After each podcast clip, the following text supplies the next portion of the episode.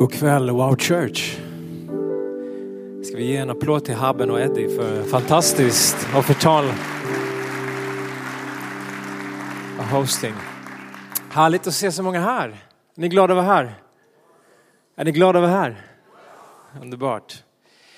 Eh, jag kom hem i söndags från en eh, fantastisk resa. Vi eh, brukar årligen åka till en stor konferens som eh, är i Colombia, i Bogotá i Sydamerika. Hur många var med på den resan här ikväll? Härligt, flera stycken. Och bara för att ge dig lite bakgrund, vi kommer ha några personer som kommer dela lite från den här resan. Men varför vi åker till eh, Colombia, det är kanske inte varje dag man åker till Sydamerika, det är kanske inte varje dag man åker till Colombia. Det är ett land som är känt för att ha mycket risker och mycket faror och mycket problematik. Men varför vi åker dit är för att eh, det arbetssättet vi arbetar med här i församlingen, G12-visionen, kommer från Colombia, från Bogotá. Och det är en församling som har fått påverka sin nation på ett helt enormt sätt. Det började med åtta personer som träffades i ett vardagsrum och har vuxit de senaste 30 åren till att bli en av världens största församlingar. Idag så har de flera hundratusentals människor över hela, eh, över hela Colombia, över hela Sydamerika. De har så många församlingar och de påverkar människor, de påverkar familjer, de påverkar genom politiken. Så att Colombia är ett förändrat land idag. När vi, mina föräldrar åkte dit för första gången 2003, då fanns det pansarvagnar, man fick inte gå utanför hotellet. Det fanns så mycket risker med kidnappningar och gerilla och otroligt mycket knark och droger. Men idag så är landet mycket, mycket bättre. Det finns såklart så mycket mer utmaningar som behöver tacklas, men, men Gud har gjort någonting i det landet. Och vi har varit med ett team med 60 personer och varit i en stor arena och tillbett tillsammans med 12 500 människor från hela världen. Från Europa, från England, Tyskland, USA, Kanada, hela Sydamerika, från Sydafrika, från Singapore, Filippinerna. Där har vi varit eh, en hel vecka och bara fått tagit emot och hur många har varit i Colombia här tidigare? Vi har lite jubel, lite colombiano här. Det är en förvandlande resa och ni ska bara få höra några personer som ska få dela från den resan. Så jag ska be Samson, Winta och jag tänkte även ta min systerson Levi, han får också komma upp. Så varsågod, ge dem en stor applåd.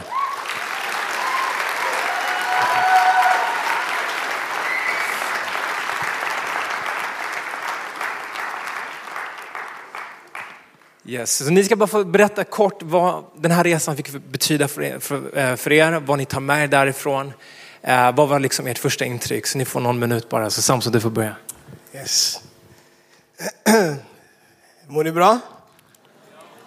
Ja, det känns jättetrångt att vara här inne idag. Så efter man har varit i en arena med 20 000 människor.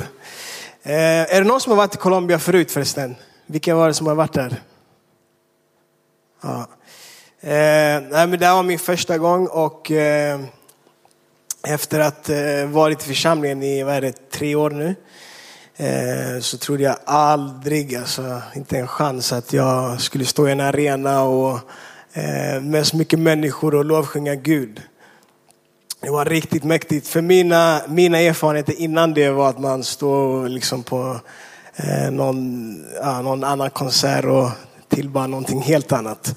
Eh, men, men, men, men, Gud hinner göra mycket liksom. Eh, så att eh, det var riktigt mäktigt. Det var, det var riktigt, riktigt alltså stort att få se så mycket människor från olika kontinenter. Det var folk från Finland där. Det var folk från Australien. Det var riktigt mäktigt alltså. Och vad var frågan nu igen? ja, vad jag tog med mig, just det. Eh, det var mycket man fick ta med sig. Eh, men eh, något som, för jag lever, vi bodde, vi bodde i samma rum. Så jag tar det här, jag hoppas inte han tar det. Men det som var det mäktigaste jag fick se var en, det var en 15-åring kille som de tog upp bland, det var något pass i alla fall. Så de tog upp den här killen. Och han hade, han hade en tolva Varav fyra, ja, tre till fyra grabbar hade också en wow-grupp. Alltså, så att han, var, ja, han hade ett nät. Och han var 15 bast. Eh, och jag och Levi pratade om det när vi kom upp eh, i vårt rum. Var så här, alltså det finns ju inga ursäkter överhuvudtaget alltså att göra visionen. Eh, men man behöver också komma till den insikten för att inse att det inte finns några ursäkter. Och då behövde jag, för min del i alla fall, jag behövde åka till Colombia och få se den större bilden. Det var riktigt, riktigt mäktigt. Eh, och det som jag tar med mig därifrån, eh, det var att de profiterade ut eh, till Sverige, eller om Sverige, att Lazarus skulle komma ut. Det var vad de sa till Sverige och det gäller var och en av er här. För vi, vill ju se att fler kommer in i församlingen, vi vill ju se att fler blir frälsta.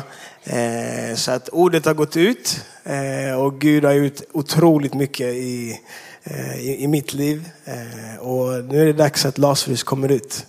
Eh, och det är alltså dina och mina vänner. Så att när vi, när vi går ut nu och frågar eller ber dem komma in till församlingen så kommer de komma. Yes. Underbart, Shawinta. Jag har skrivit ner lite så att jag inte säger allt och inget. Men alltså man har fått så mycket, och som du berättade Samson, alltså man blir helt så här, vad är det som händer? Det är en hel, alltså så här, flera tusen människor som är samlade för samma anledning. Olika länder, typ 39 eller hur, nationer liksom. Så det är helt mäktigt.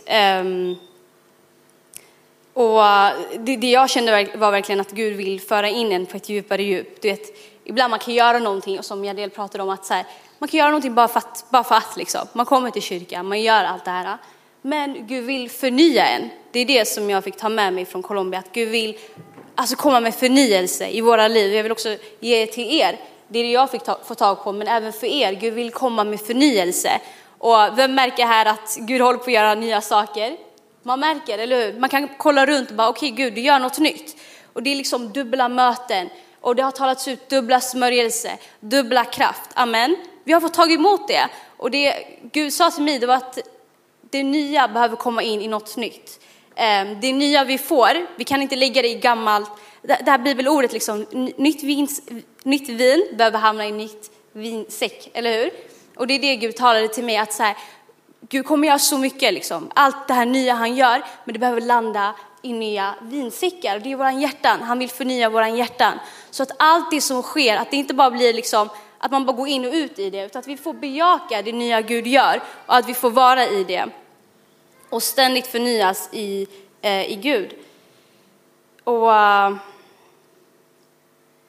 ja, en annan grej som jag tar med mig, det är, det är även alltså, i samma veva med förnyelse, det är att Gud vill förnya våran hjärtas tillstånd. Gud vill ta, alltså, dra bort slöjor från våra hjärtan som hindrar oss från att, alltså, från att man, man, kan, man kan vara i allt och ändå missa. Och det kan vara för att man kan ha olika slöjor i ens liv som hindrar en från att se Gud på det sättet som man vill visa sig. Um, ja, och en sista grej jag vill lämna med er är även något som pastor Sofia pratade om, jag tror det var på andra mötet. Hon pratade om att vi behöver vara uppe på berget. Det är en tid vi befinner oss i där vår tid på berget det kommer vara avgörande. För det, det, är en plats av urskiljning, det är en plats där vi får klar syn. Det är en plats där Gud kommer tala till dig om det här förnyelse. Det är där han kommer förnya ditt hjärta. Det är där du kommer bli rotad i allt det han gör i ditt liv. Så jag vill verkligen bara uppmuntra också, var på berget, för där kommer du se Gud klart och tydligt. Du behöver inte åka till Colombia, du ska åka nästa år. Men Gud vill göra något nytt, Gud vill göra det han har lovat 2023 över ditt liv, över din familj, över allt det du vill se. Men du behöver vara uppe på berget. Amen. Amen.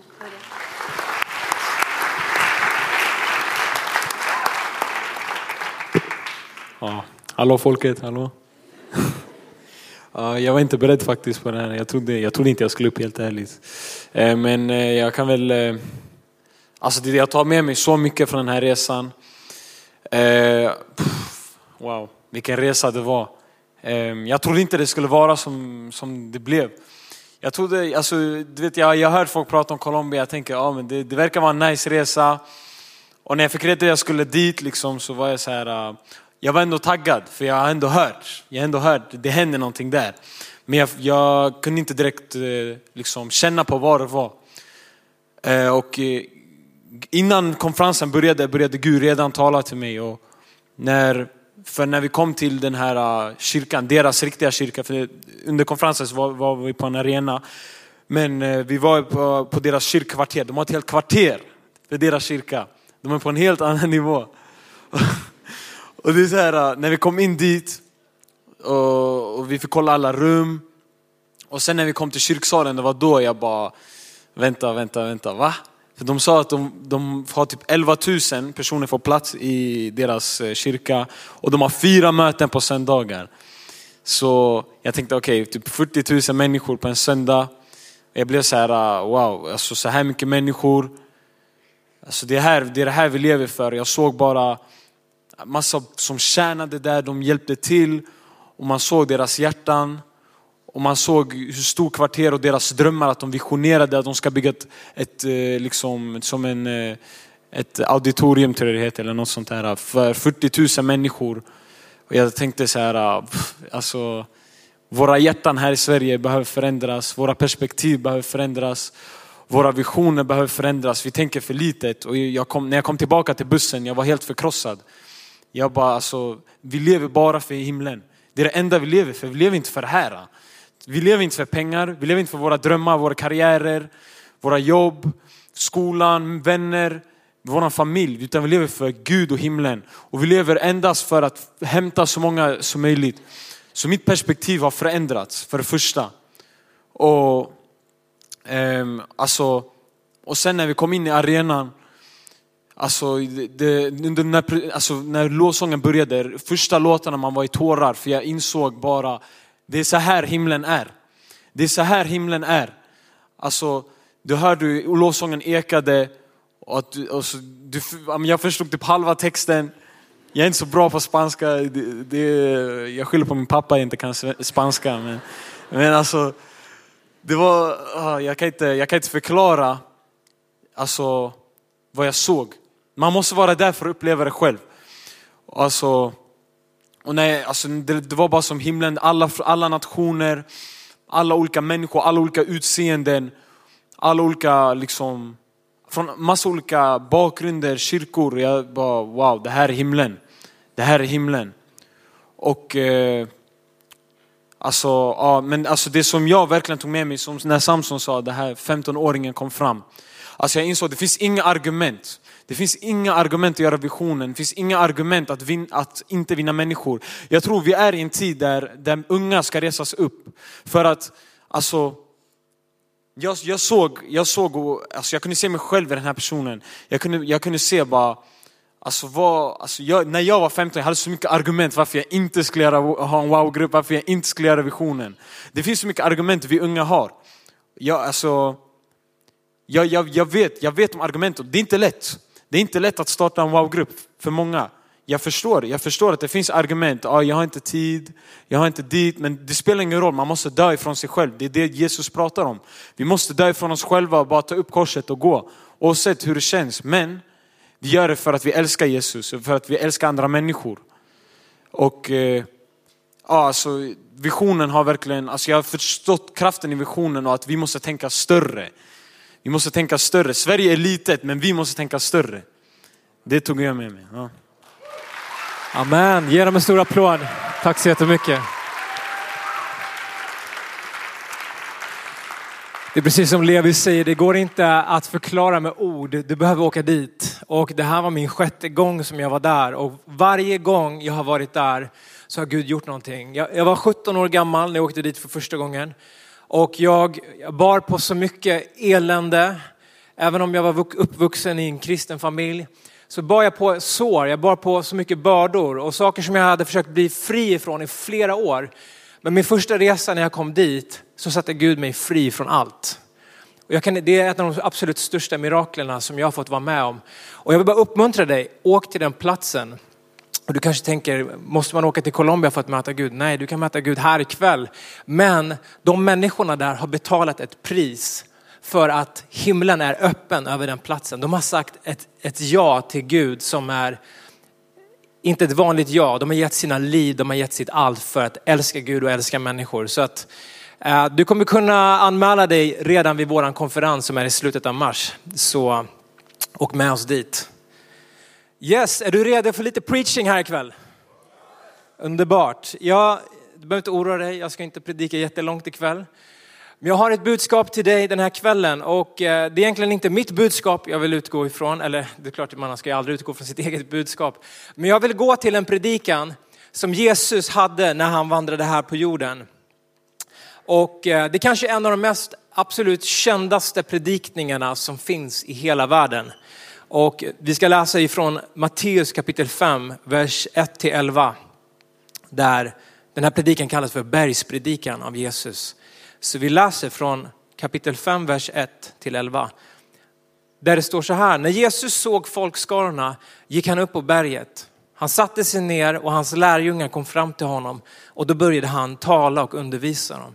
Saliga är de som är fattiga i anden, de tillhör himmelriket. Saliga är de som sörjer, de ska bli tröstade. Saliga är de ödmjuka, de ska ärva jorden.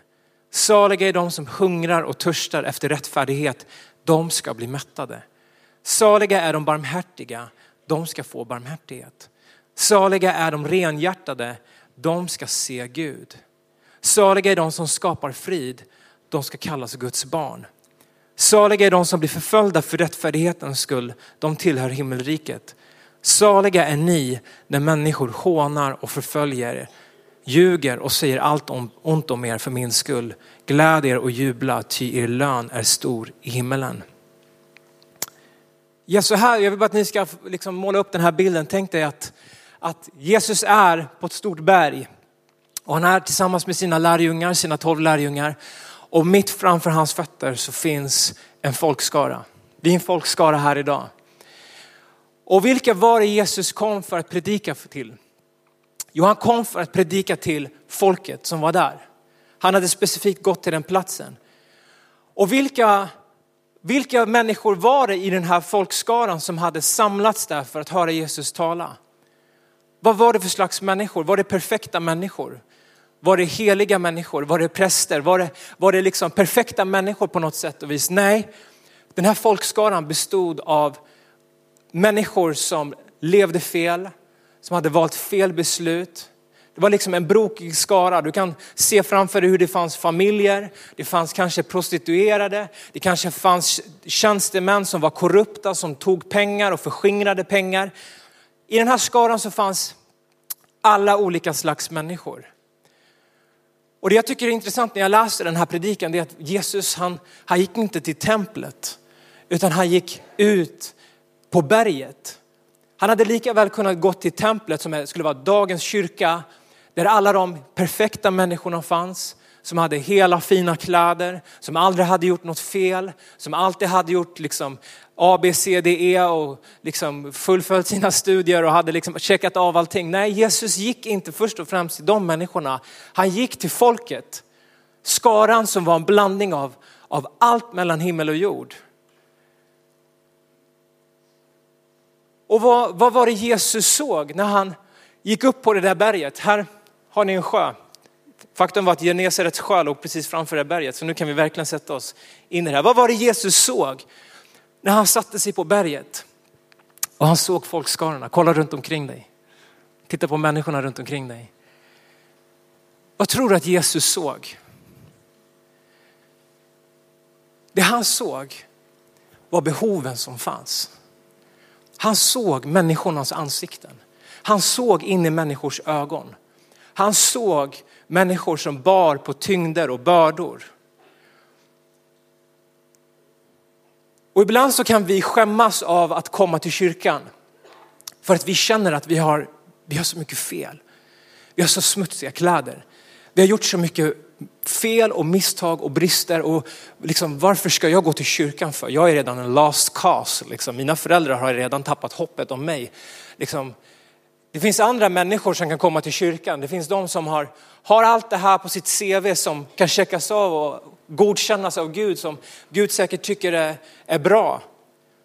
Och vi jämför oss och vi tror att Gud, att han är en arg gubbe som sitter på ett moln där uppe och bara stirrar liksom och skickar blixtar på dem som inte gör det han säger. Det är inte den, Gud, det är inte den guden som Bibeln beskriver. Utan Jesus, han satt på berget. Han gick till folket. Han såg behoven. Han såg vad som fanns över de här, de här människorna som hade samlats.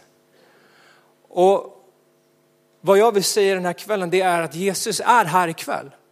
Och han ser dig. Han ser ditt behov. Han ser det ingen annan ser. Och du kanske undrar, hur är Jesus här? Tror du att du är Jesus bara för att du har långt hår? När jag kommer till min skola så brukar mina, min grabbs klasskompisar alltid säga, du ser ut som Jesus. Men jag är inte Jesus. För Guds ord säger att det två, eller Jesus sa själv, det två eller tre är samlade i mitt namn, där är jag mitt ibland dem. Sa Jesus själv. Och vet du så, vi är här ikväll i Jesus namn. Det är därför Wow Church existerar. För om vi inte hade Jesus så skulle inte vi ha varit här ikväll. Om inte, om, om inte vi hade Jesus så skulle inte Eddie ha stått här ikväll och, och sagt det han hade sagt. Utan vi är här ikväll i Jesus namn och han ser dig den här kvällen. Och han dömer inte dig. Utan han vet vart du kommer ifrån. Han vet de mest mörkaste hemligheterna. Han vet vad du har gått igenom, vad du har fått erfara, vad du kanske har utsatts för. Och han älskar dig. Han ser på dig den här kvällen med kärlek och du kanske har kommit hit, precis som Haben sa, för tio minuter sedan eller varit här i tio år. Det spelar ingen roll, Jesus ser med samma kärlek på dig den här kvällen. Och när vi läser den här texten, vad är det Jesus gör? Vad är det han säger? Det han inte gör det är att han, han ger inga befallningar till människor. Ja, men gör det här, förändra er här, varför gör ni så där? Eller varför har du gjort så där? Eller varför ser det ut så där? Nej, det är inte vad Jesus gör. Han, han, han dömer inte folket, utan vad Jesus gör på det här berget är att han inbjuder människorna. Han inbjuder dem till att ta del av det hans budskap. Och det är vad Jesus vill göra den här kvällen också. Han vill inbjuda dig in i någonting. Han vill inbjuda dig i någonting fantastiskt. Till en fest. En fest som du inte kan föreställa dig. Du kanske älskar att bli inbjuden på olika saker, men det finns en fest som är den absolut bästa festen och det är att få festa tillsammans med Jesus. Att få vara tillsammans med Jesus, att få ta emot honom i sitt liv. Så min titel på den här predikan den här kvällen är The Invite. Inbjudan. Den här kvällen vill, vill Gud ge dig en inbjudan. Och vad är det han vill inbjuda dig till? Jo, det är till sann och verklig lycka. Kan du säga lycka? Och jag menar lycka som inget rus eller kick eller erfarenhet eller drog eller någonting du gör kan mätas med. Det finns en mening och en lycka som övergår allt förstånd. Och vi alla söker lycka här i livet. Vi alla söker efter meningen, det här som gör oss glada. Om det så är för en kort stund, om det så är för en minut, om det så är en resa till Bahamas och jag njuter av den där veckan men sen ska jag tillbaka till min 04.30 jobb och gå upp varje morgon. Vi söker efter de här lyckokickarna och, och det är inget fel att resa, det är inget fel att känna lycka, men det finns en lycka som övergår all, all den här lyckan. Och när vi läser det här ordet det Jesus säger är saliga är de som är, saliga är de och så vidare. Vad betyder salig? Jo, det betyder, det betyder att vara lycklig. Men om vi går ännu mer djupare i Guds ord den här kvällen, så vad ordet salig är i grundtexten i grekiskan så är det makarios eller makarios. Jag är inte bra på grekiska. Men makarios är ordet som Jesus använder. Och vad makarios betyder, det beskriver en inre glädje och tillfredsställelse som är oberoende av yttre omständigheter. Jag säger det igen, makarios betyder att det beskriver en inre glädje och tillfredsställelse som är oberoende av yttre omständigheter. Så jag pratar inte om McDonalds här borta som ger dig lycka en liten stund när du får din Big Mac. utan Det här är en lycka, Makarios, som spelar ingen roll vad som händer runt omkring dig. Det spelar ingen roll hur ditt bankkonto ser ut. Det spelar ingen roll vad människor tycker och tänker om dig. Det spelar ingen roll vad som har hänt eller vad som kommer hända eller vad som händer. Det finns en lycka och en glädje som övergår allt det här. Okej? Okay? Och jag vill att vi ska, vi ska gå in i den här predikan som Guds ord har för dig. För vad, vad är inbjudan som Jesus vill göra till dig den här kvällen? Det är det vi kan se i det här bibelordet. Och den första inbjudan han vill göra till dig, och det är den första versen, och det är att han vill inbjuda dig som är fattig i din ande. Det står i vers 3, saliga är de som är fattiga i anden, de tillhör himmelriket. Vad betyder det? Att vara fattig i anden. Det man tänker att Jesus skulle kunna ha sagt, saliga är de som, som ber och kan allt i Guds ord och som gått bibelskola och allt det här, det här, det här. Nej, han vänder på hela steken och han säger, lyckliga är de som är fattiga i anden. Och vad betyder det att vara fattig i anden?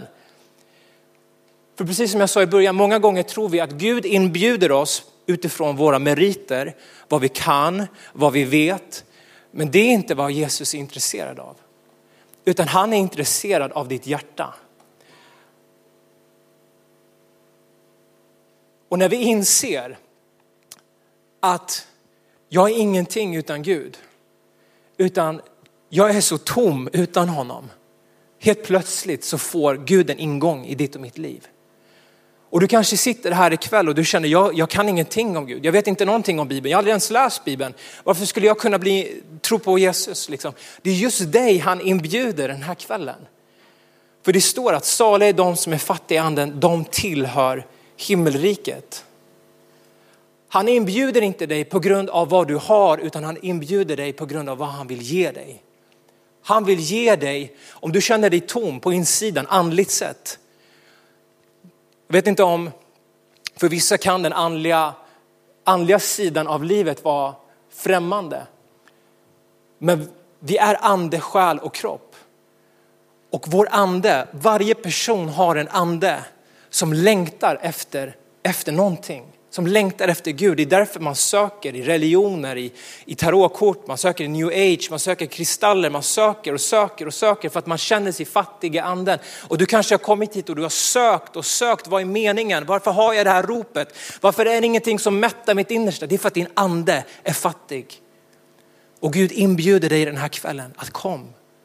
Kom om du är fattig. Kom om du inte har någonting så vill jag ge dig. Det andra han vill inbjuda dig det är dig som sörjer. Det står i vers 4, saliga är de som sörjer, de ska bli tröstade. Du kanske går igenom sorg, du kanske har smärta. Du kanske har förlorat en anhörig. Jag var på en begravning för en månad sedan. En 30, 30-årig kille som gick bort. Du kanske har förlorat en person i din närhet. Du kanske har sett människor dö. Jag såg min syster dö framför mig. Jag höll henne i mina armar. Du kanske går igenom dödsskuggans dal som, som psalm 23 beskriver, att du går igenom som en mörker och du vet inte hur du ska ta dig ur det. Den här kvällen så inbjuder Jesus, du som sörjer, du som gråter, kom till mig, jag vill trösta dig. Du kommer, du kommer få ta emot lyckan, du kommer få ta emot det här. Det spelar ingen roll vad du har sett eller gått igenom, det spelar ingen roll vilket trauma du har. Jag vill hela dig, jag vill trösta dig. Jesus såg behoven, han såg de som sörjde. Han såg folkskarorna. Det fanns smärta, det fanns tomhet. Men han inbjöd dem. Det tredje han vill inbjuda dig till, det är att ödmjuka sig. Det står i vers 5, saliga är de ödmjuka, de ska ärva jorden. Att du är här ikväll är för mig ett tecken på att du är ödmjuk. För du hade lika väl kunnat varit på någon annan plats. Du kanske har blivit hitbjuden. Du kanske kände att det tog emot. Ah, jag orkar inte åka till kyrkan ikväll. Jag, jag vill bara ta det lugnt. Men någonstans så valde du att komma hit. Och det är för mig ett tecken på ödmjukhet. Och vad är motsatsen till vår ödmjukhet? Jo, det är vår stolthet. Stolthet säger att jag klarar mig själv. Jag kan vara individualistisk. Jag behöver inte Gud. Jag behöver inte människor. Om vi har sådana hjärtan, då, då kommer vi inte kunna ta emot den här inbjudan. Och du kanske har känt att du har gått din egen väg. Du kanske har känt att du har haft stolthet och inte velat erkänna vissa saker. Den här kvällen så inbjuder Jesus dig till, kom ödmjuka dig. Gör ditt hjärta mjukt. Bara böj dig ner. Ibland så är det som att vårt förstånd, att vi vill inte böja oss under vårt tänkande och vår logik. Men när vi låter vårt sinne underordna sig vårt hjärta som representerar vad vi, att vi vet vad som är rätt och vad vi borde göra. Och när vi gör det vi vet att vi borde göra, helt plötsligt så ödmjukar vi oss och du, du kan komma in i det som Gud har för ditt liv.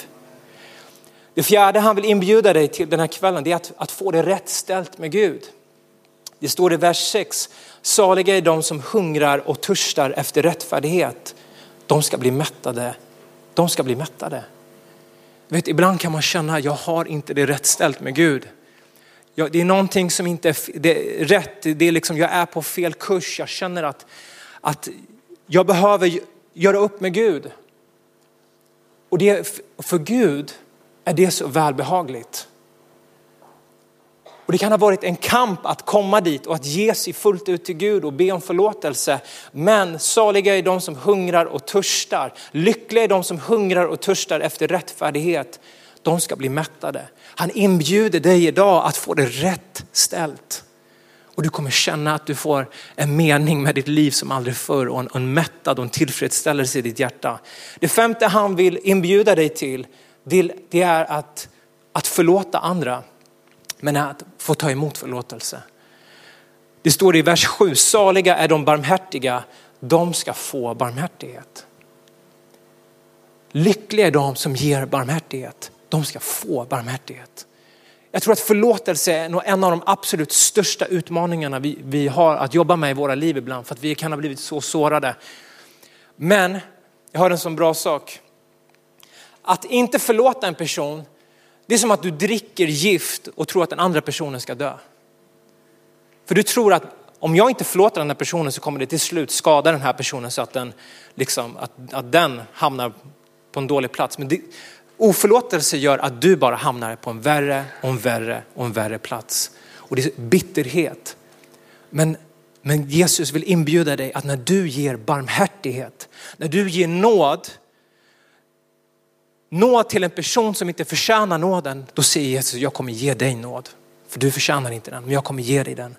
Guds ord säger också att, att, att vi behöver förlåta för att Gud ska kunna förlåta oss. Så han vill inbjuda dig till att få förlåtelse och ge förlåtelse. Jag har bara tre saker till, är ni med mig ikväll? Det sjätte, det är att han vill inbjuda dig till att bli ren. Det står i vers 8 att saliga är de renhjärtade, de ska se Gud. Hur många vill se Gud här? Ibland kan man känna sig så smutsig. Jag kan känna mig smutsig ibland. Dels på grund av mig själv men också på grund av allting. Man lever i den här världen som är smutsig och det bara sköljer över en. Men vet du en sak? Jesus inbjuder oss att tvätta oss rena. Det finns inget bättre än att när du har tvättat dina kläder, eller hur? Du tar på dig nya fräscha kläder. På samma sätt, vad du än har, har gjort, vad du än har gått igenom, vart du än, vilken plats du än har varit, Jesus vill tvätta dina kläder. Han vill rena dig från allting som har varit runt omkring dig. Det står i Guds ord att om, er, om era händer så är blodröda. Det betyder att om, om du så har mördat så kommer Gud kunna förlåta dig om du bekänner dina synder. Han är trofast. Och det kan kännas så här, det går inte ihop. Hur kan Gud förlåta en mördare? Men Gud gav sitt liv för var och en av oss.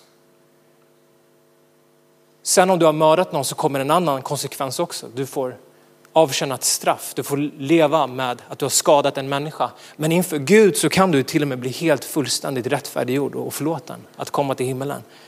Och var du än har kommit ifrån, Jesus inbjuder dig den här dagen, han vill göra dig ren. Det sjunde och det näst sista, det är att Gud vill inbjuda dig till ett liv med frid.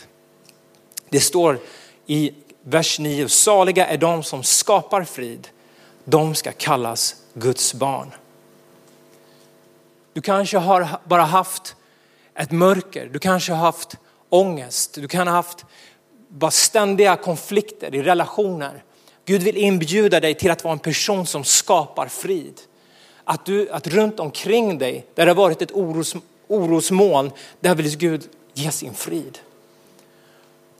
Och jag vet inte Ibland när man har levt i ofrid, när man har levt i mörker, i tomhet, man kan inte ens föreställa sig att det finns en plats av en sån fullständig frid. Men jag kan säga den här dagen, och jag hoppas du tar mig på orden, att det finns en plats av en sån otrolig frid.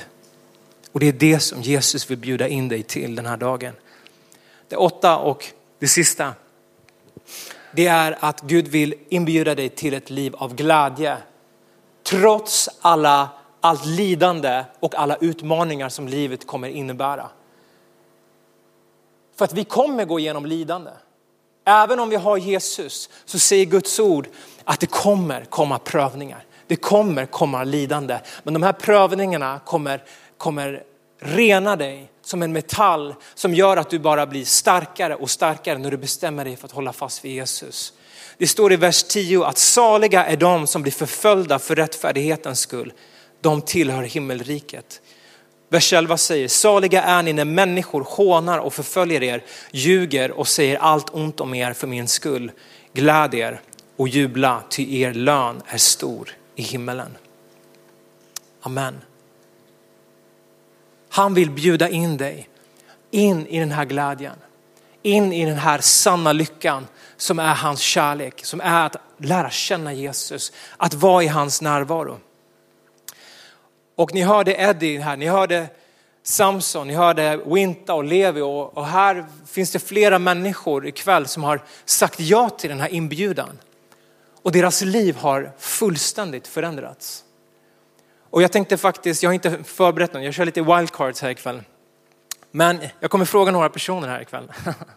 Jag kommer fråga dem att hur såg ditt liv ut innan du mötte Jesus? Och hur ser ditt liv ut med Jesus idag? Så att jag tänkte ta och fråga några här. Jag blir lite nervös där. Jag börjar med Richmond. Berätta, hur såg ditt liv ut innan du sa ja till den här inbjudan till Jesus? Jämförelse med hur ditt liv ser ut idag. Det var mörkt. Det var... Ja, vart ska jag börja pastor? Ska jag räkna upp?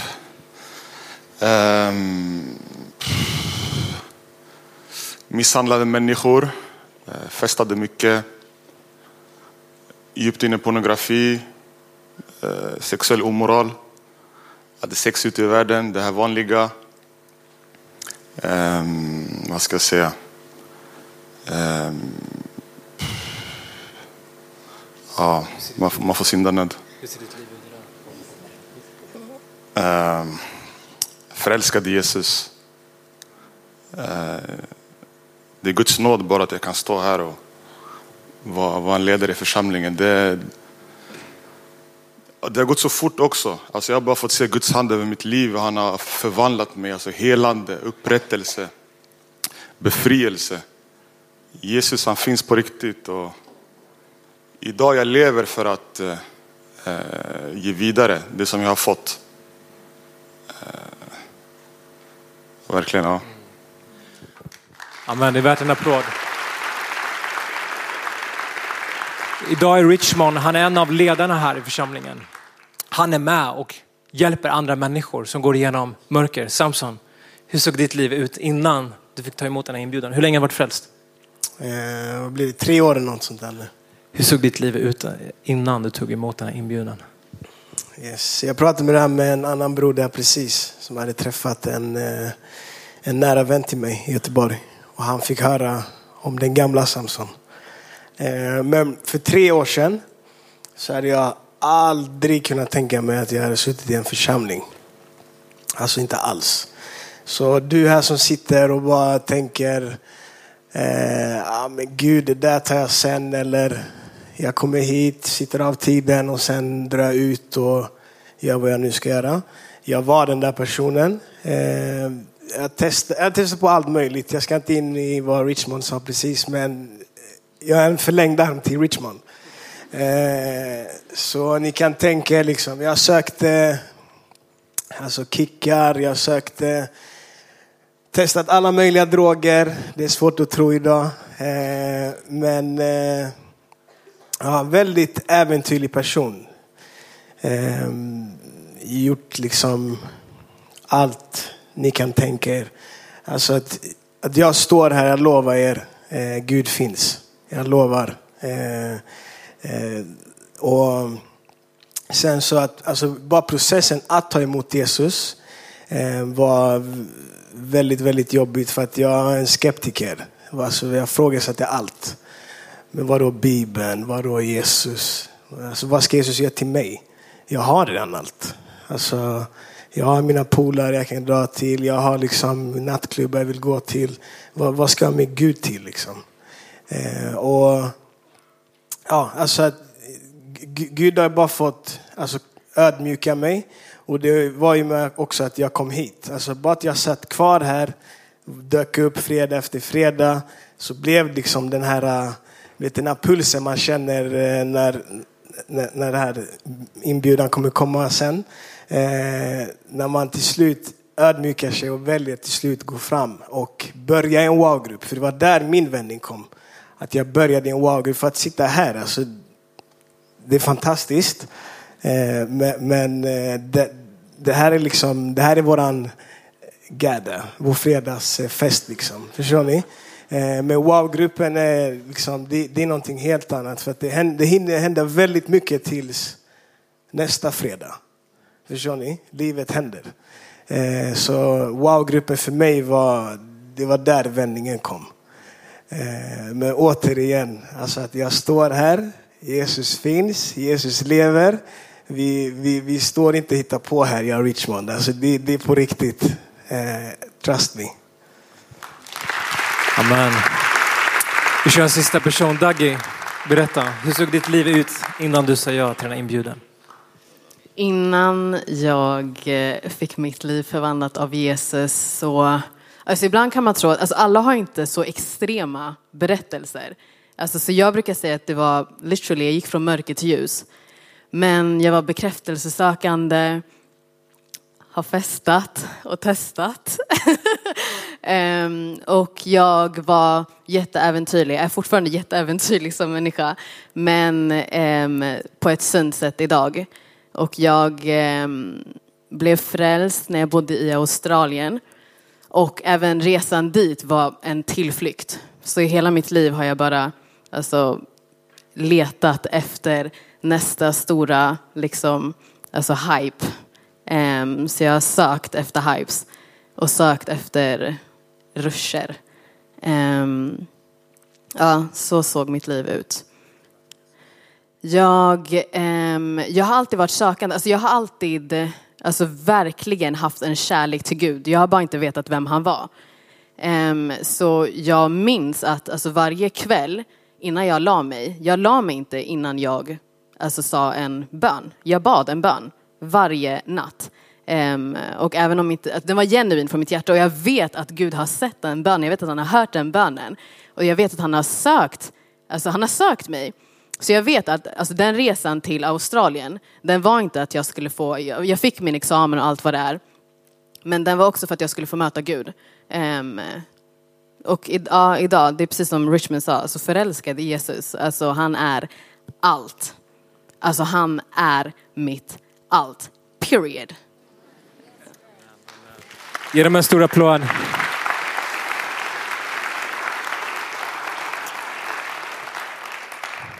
Jag är inte så schysst när jag inte förbereder dem. Sorry. Jag skulle kunna intervjua så många personer här inne. Hur många som har sagt ja till den här inbjudan har fått sitt liv förvandlat? Är det som är här ikväll? Kolla på alla händer, håll dem uppe. Kolla på händerna runt omkring er. Jag är bara vittnesbörd på att Jesus lever och han vill möta dig den här dagen. Ska vi stå upp tillsammans?